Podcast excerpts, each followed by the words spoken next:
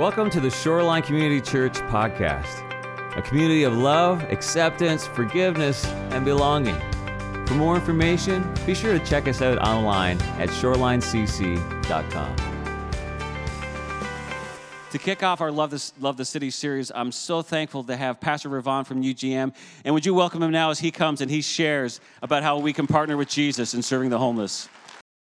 The numbers are changing all the time here in the Seattle area, but according to the 2020 and 2022 reports from All Home King County, there are 13,368 homeless people in Seattle King County. Now, those are the numbers that they counted one by one. There are over 7,000 or about half are unsheltered. More than a thousand families with children. Hmm. About a thousand are youth and young adults. 955 are youth and young adults. This is what they counted uh, the last time they made a physical count. You know, to, to put a little uh, uh, bow on this, Seattle is the 18th largest city in America by population. Yet we have the third largest homeless po- population in America, after only Los Angeles and New York. We are number three as far as the number of homeless uh, people in this city, in the nation. There is one homeless person for every 67 people living in Seattle King County, which makes us number one for density in the United States. Homelessness is growing. It's doubled in the last two decades. The homelessness crisis is very visual in our region, and because of that, we all have a response as we try to discern the root causes of homelessness. You know, homelessness in reality is not the problem, it is a symptom of the problem. Homelessness is not the problem, it's a symptom of the problem. If you simply provide a home for most homeless people, the problems will linger. But if you dig deeper and address the root cause, uh, the symptoms of homelessness will go away. How do we know? Well, one is based on God's design for people. And two, we have seen it firsthand, so we know it's true. So the symptoms of homelessness are clear addiction, mental illness, uh, abusive relationships, chronic illnesses, poor housing, living conditions, etc. But the question is if these are only symptoms, what are the root causes of homelessness? We believe at the mission, we believe that broken relationships and trauma are at the root of homelessness. Broken relationships with God and with others. Homelessness is more of a relationship issue than a resource issue. We at the mission have taken a more relational approach to loving and serving our homeless neighbors in recent years, and this is the why behind that shift. And I mentioned trauma. Hmm. That was a fascinating study that was begun in 1997 by the Centers for Disease Control. That study gave us what we call today the ACE test, with ACE standing for Adverse Childhood Experiences. Uh, some of you may be familiar with the ACE test, some of you may have taken it yourself, as a matter of fact. But what does that have to do with homelessness? In this study, it was discovered that traumatic events in childhood can have negative impacts on people in their adult years.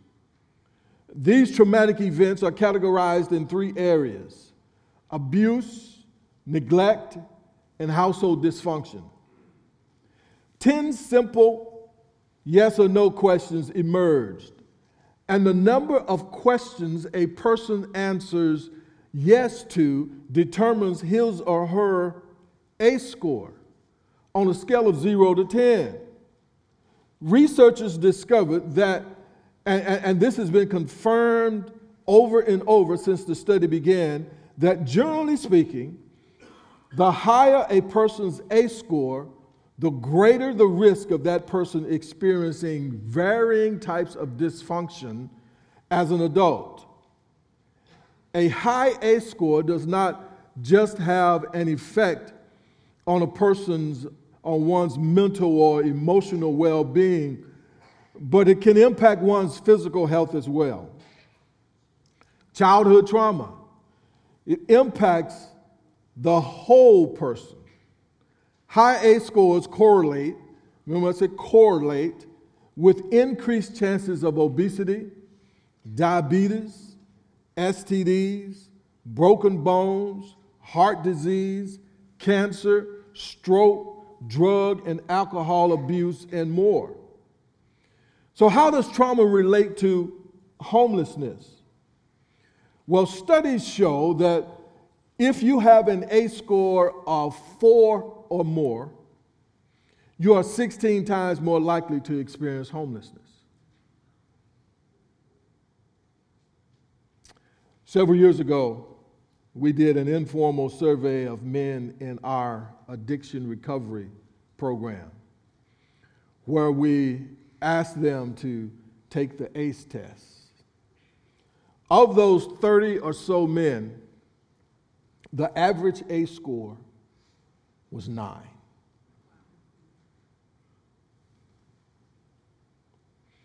So we learned from the ACE study that homelessness for many isn't simply a matter of economic hardship or the lack of affordable housing.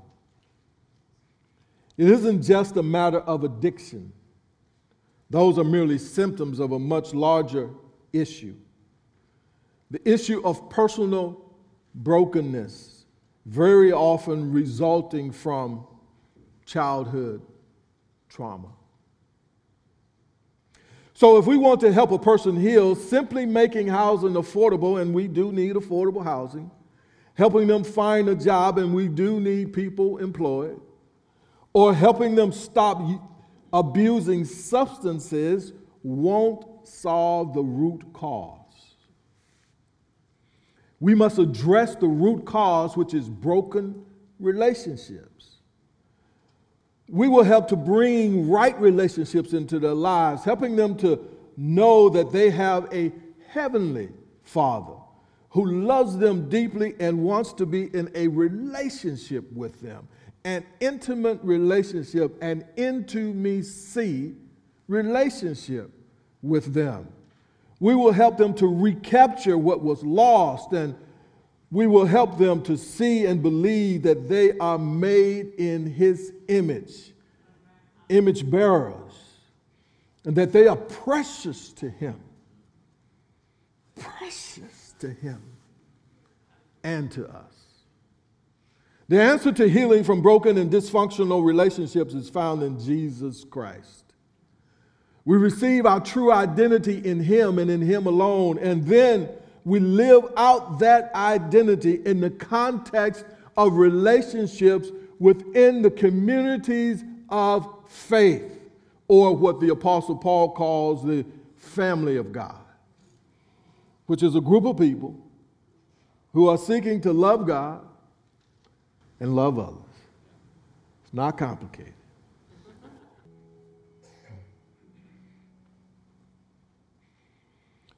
What do people need in order to get out of this kind of life and start to live thriving lives?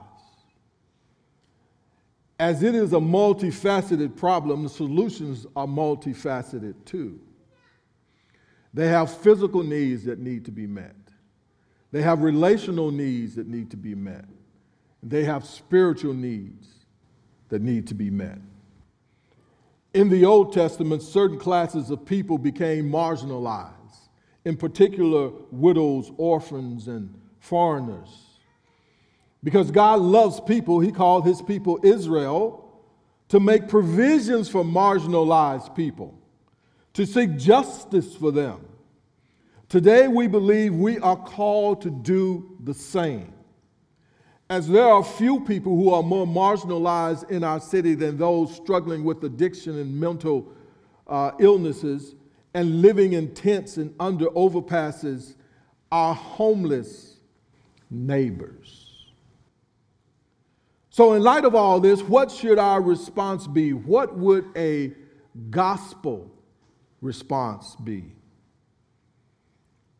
Any gospel response must begin with prayer.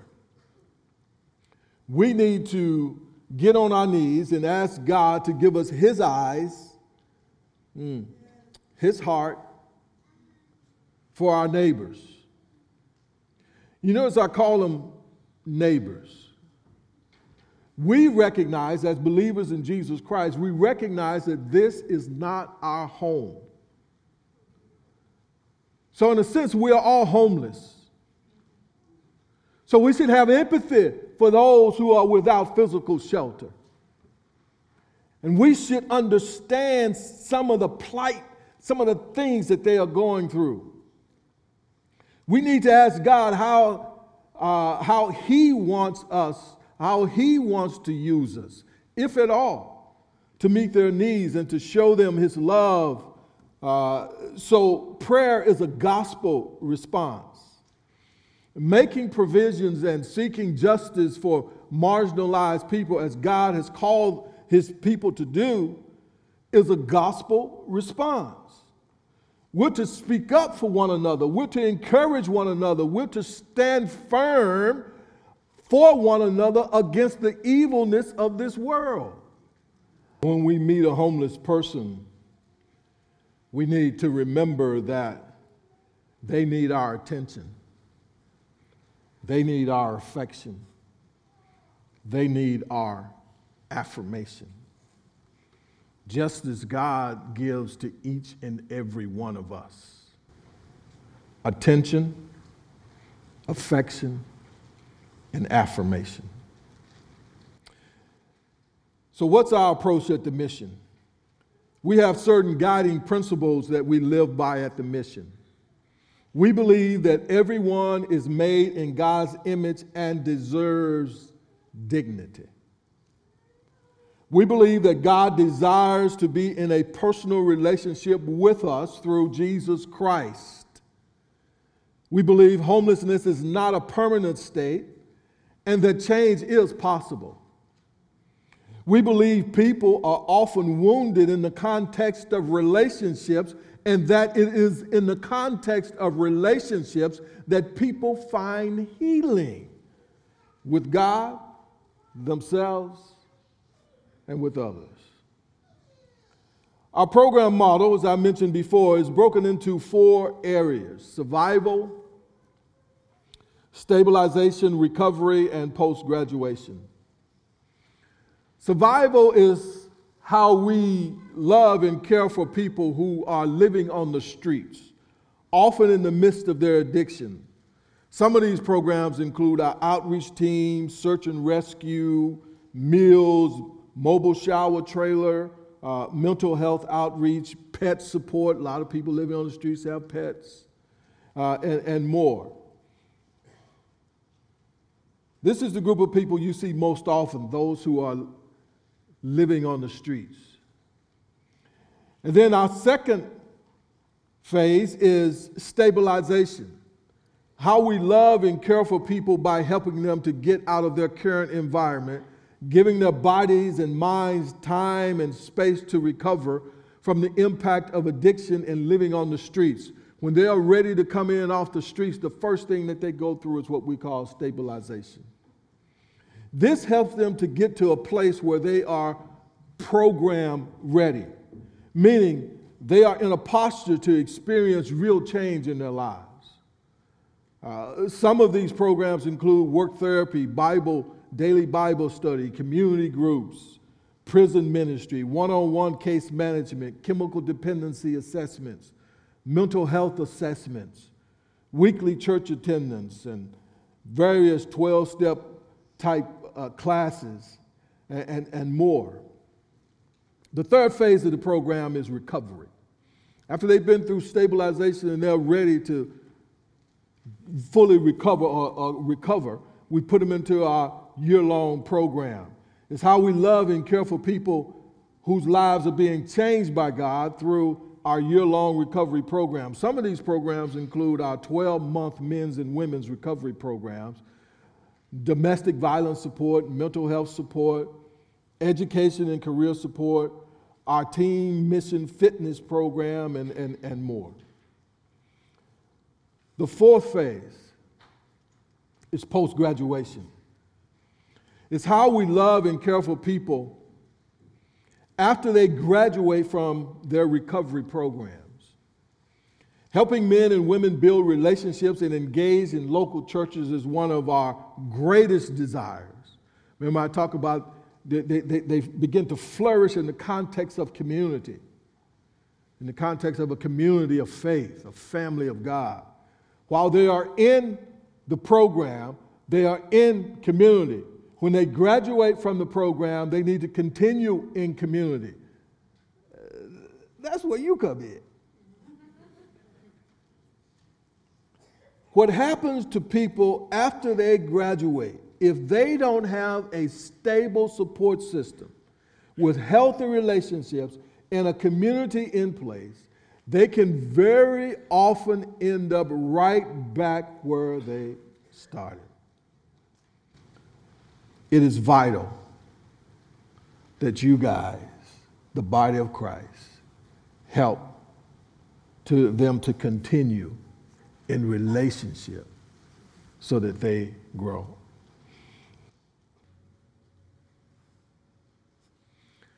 There's always hope. You can check out our website at ugm.org and, or search YouTube and view exciting stories about uh, what Jesus Christ is doing in our city. And just looking on the surface, you can see things, man, and, and you, can, you can get to a point where you say, man, there's really no hope. But this is a testimony to the fact that there is. Imagine for a moment if the church in Seattle decided to collectively take the issue of homelessness on what would it look like? What if you got involved with your unique God given identity? the power of one life collectively addressing the issue. God wants to do amazing things through you. Thank you. Thanks for being here. wow. Amen. You know, I, um, I love that line, and um, that says, I will send out an army. Because what that says to me is that God is already doing a work. There's a, there's, there's a work that's going on, and the invitation today is like what Pastor Ravon just said. The question is, do you want to be a part of it? And what I love in that is that a lot of times we say, Lord, what do I have to offer? And the Lord just says, you just need to be obedient.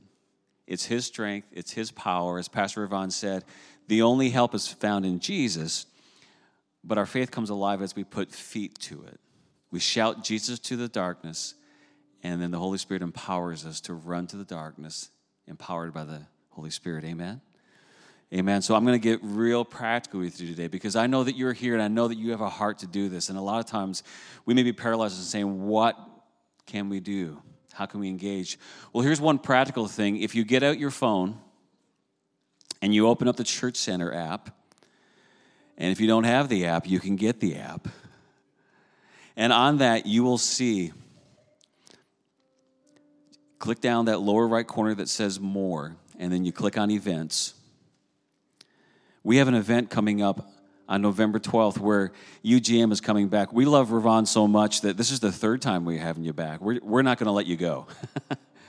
but he's going to be back with us on November 12th following that service to do a trauma training. As you heard him said earlier, that when when they've been on the street, they know these people, they're walking with people, they're walking with children of God. That homelessness is tied back to it's a broken relationship that stems from trauma. There's going to be a trauma training on November 12th. Just click that, register for it. There's a $5 suggested donation uh, just to cover the meal, but if that's an obstacle, we will feed you. But if you will click on that just so that we know how many to welcome, November 12th, following that morning gathering, just down in Southern Hall.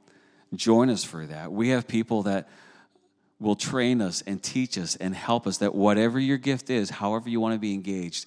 These are strategic partners that because of your missions giving, we send monthly support to UGM, and we've done that for a long, long time. And I'm so thankful for that. But I'm also thankful that the Lord is now saying, Are you willing to step out? Are you willing to do something? And the thing is, it, that something is not just downtown. I talk and meet to homeless people as I just walk my dog on 185th. We meet people who are homeless who come here. My prayer is that Shoreline Community Church would be an open door, welcome to everybody. Because the reality is, we all have habits, hurts, and hangups, don't we? And we're all here today because we know Jesus is the answer. So as we respond today, as the band sings, I'm going to invite you to stand, go to the Church Center app, sign up for that. Or maybe as you're wrestling with us today, Jesus' example to us that we were not made to do it alone is the, is the Lord's Supper, communion. And maybe your response, as he said, everything begins with prayer, that you go and you receive communion. And as you receive communion and, and receive that forgiveness from the Lord, say, Lord, speak to me today. How would you have me respond? Or maybe you want to go to the prayer walls and just say, Lord, and you want to write, use me. Use me. Or you want to turn to the person next to you. So many ways. Pick one of those ways and respond. Can we all stand together? So, Lord, here we stand today. Speak, your servant is listening. Would you pray that with me? Speak, your servant is listening. Pray that again. Speak, your servant is listening. Because, Lord, we know that faith without works is dead. But as we step in faith, we come alive in Jesus Christ. So, Lord, use us today as we respond in prayer, as we sign up for the trauma training, as we go to the prayer walls and just write, use me. Or maybe we're praying for, for friends in our life. Lord, as we write out that prayer, may we respond in obedience. Your word says to obey is better than the sacrifice. So, Lord, we thank you for Pastor Ravon and his team in Union Gospel Mission. And we pray that you would continue to partner with them. Lord, we pray, Lord, that every church in the city would see them as a strategic partner to partner with them as we receive training and as we are empowered to be the army that you send forth. Your light to the darkness, I pray. In Jesus' name. And everyone said together, Amen. Amen. Now, as the team leads us, respond in some way. If it's just a prayer of, Lord, speak to me, show me what you would have me to do. Father, that's our prayer today. Lord, take all the world, but give me Jesus. And Father, we know that as we walk with you, we're empowered with you as we align our lives and as we as we follow that act of obedience, of surrender to you.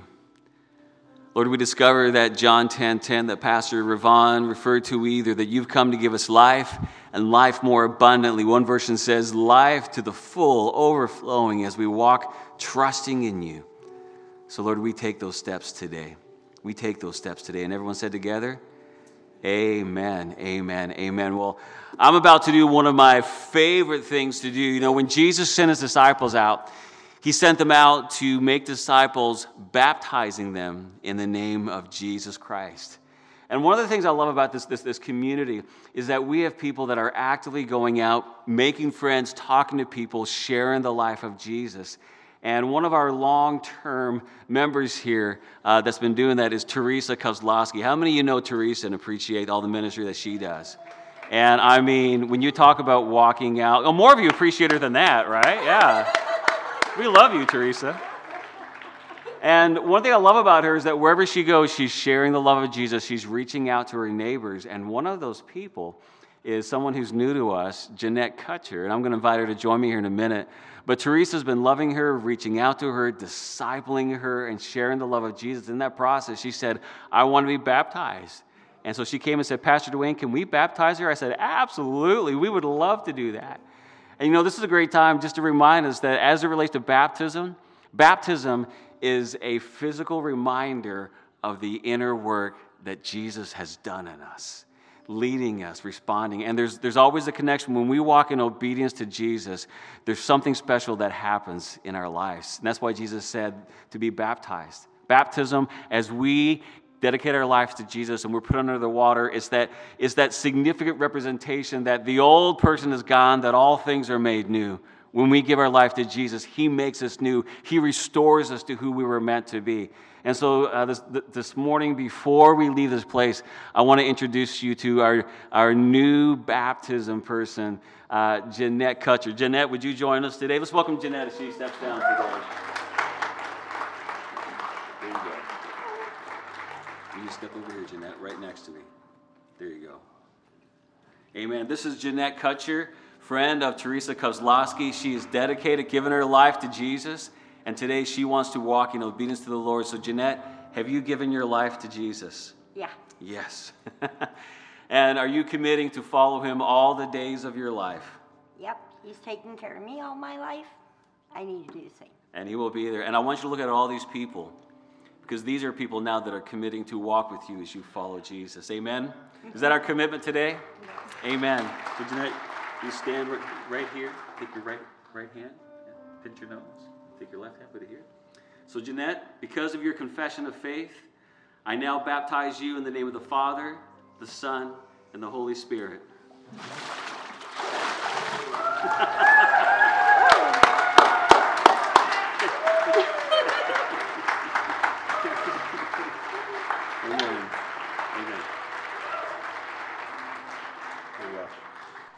Amen. And if you want to be baptized, we schedule baptisms, but we can fill the tank very easily. We're always ready and excited to do that. So if you want to do that, again, just talk to Krista, talk to one of us, or reach us in some way, and we would love to baptize you. But before we leave today, this is our benediction. Can we say this together?